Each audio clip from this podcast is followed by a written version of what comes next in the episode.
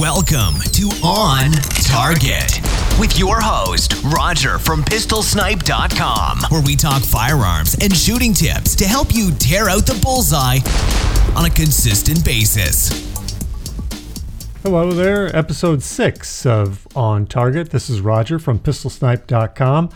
And on this broadcast, we're going to talk about that accidental shooting at the Cracker Barrel restaurant. I think it's in Sanford, Florida. Says uh, on the one headline of the Palm Beach Post.com, three shot. Well, you watch the story, they say one was shot and the other two were hit with bullet fragments. It's not a good situation, and there are some lessons to be learned. Now, according to the article, uh, and we can't really trust anything on the internet. He was the guy was either talking uh, or walking, and uh, we're not sure if he was talking to the counter or if he was walking to the counter. But apparently, uh, was not in the restroom, which is one place I might expect a, a, a gun to fall out of its holster. But we have uh, a couple of things going on here. We've got first of all, we've got a firearm that just obviously or does not have a working drop safety. Most uh, most revolvers that are that are recent have a a hammer block so they cannot fire when dropped. Most of your uh, your more current semi-autos, same situation. And we've got a, a holster that uh, has a retention problem, and I fully understand that. Especially a lot of these Kydex holsters uh, don't retain the firearm when it's when it's heavy, uh, when it's loaded. But man was walking; it wasn't maybe that. It doesn't seem like the holster was turned upside down or anything for it to fall out. Now we've had a lot of people say uh, a number of things. So first of all, why didn't you leave the gun in the car? Okay, well, I've got a uh, screenshot from the Channel 9 news broadcast saying lock your car and remove your valuables. Well, you're not, you know, hopefully you don't just put the gun in the console. I have done uh, a couple of videos reviewing some of these SnapSafe lock boxes for cars. I think that's a really good idea to be able to lock your firearm in the vehicle. Uh, if you're going into the uh, bank that doesn't allow firearms, the post office which doesn't allow firearms, any other building doesn't allow firearms, lock it up. Don't just uh, don't just leave it uh, under the seat. Don't just leave it uh, in the console. Uh, at least a, a one of these SnapSafe boxes will will prevent a smash and grab anyway. I mean, yeah, somebody can get it with you know tools or whatever, but it's it, they're not going to just do a smash and grab and, and get your handgun. Now, the other thing is get a holster that fits properly and and make sure it, it does the job for you. If this man's just walking across the room, I don't know I don't know what in the world happened. I don't know if we'll ever know, but uh, certainly he did not have that firearm secured in a holster and the holster secured. Maybe he had a uh, maybe he just had his gun in the pocket and he was reaching in his pocket grabbing his money. We don't know.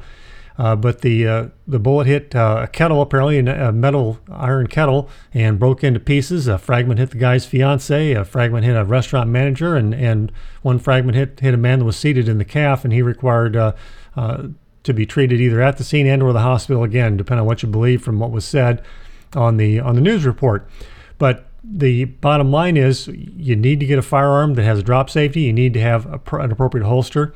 And we need to address the issue of people that say two things. One, leave it in the car. I think I've already kind of covered that. And the other is saying, you know, if this was a semi auto, why in the world do you have a round in the chamber? Well, most people seem to agree that if you don't have a round in the chamber, you are going to be dead should you need the firearm in a self defense situation. Now, the one caveat to that is I have here in my hand an old VHS video from the American Gunsmithing Institute, and it is called The Israeli Instinctive Combat Shooting Method. Now, anything that's Israeli, we know that's good, right? Well, uh, these guys are trained bodyguards, and they make it a practice so that they don't have any ADs or accidental discharges to carry without a round in the chamber. And they practice, practice, practice their draw, and when they do the presentation of the firearm, the racking of the slide is part of it, but they practice over and over and over again. And also, since these guys are essentially trained bodyguards, they are not carrying a sack of groceries, they are not carrying a small child, they are not uh, uh, having got their arm around a loved one, something like that. So it, I really don't think that's necessarily a, a good comparison. I just want to mention it because it's out there. Uh, that some people say yes, you can you can rack it when you draw, and if you get really really good at it, then you won't be, uh, shall we say, time penalized by not having that round in the chamber in a situation where you need your firearm. I think that's something that that, that really should be addressed uh, from the standpoint of having a, a weapon that, that has a, a, has a drop safety for heaven's sake. I, I don't uh, understand why you would not have that. Now, if you have uh, an older 1911, you do, you do not have a drop safety. You have a backstrap safety, you have a, you know, but I don't know about uh, about yours, but uh, the 1911 that I'm looking at here on the desk, if you drop it uh, the right way on on the back of the firearm, if you drop it on the back of the firearm, it is possible for that grip safety to be activated when it hits the ground. So uh, now, granted, the hammer is going the other way, but if for whatever reason the uh, the, the, the sear is released, then it's going to go off. So I don't know about the newer 1911s. There might be some drop safeties on some of those. I haven't really uh, uh, looked those over in a while. I've had a tendency to go more with the striker fired uh, weapons, uh, Glocks and XDs, but there is a possibility that you know maybe some of these newer 1911s do have drop safeties. But if you're going to be carrying uh, especially in a situation where you've got concealed carry holsters that aren't always ideal. You know, it's not like you've often got the the, the thumb break uh, to re, to re, uh, retain the firearm with a strap. Uh, they can fall out. They can certainly fall out in the bathroom. I think most of you who do uh, carry in any kind of a, a holster know what I'm talking about there. So I think it's a matter of getting the right firearm. I think it's a matter of having a proper holster and having some training.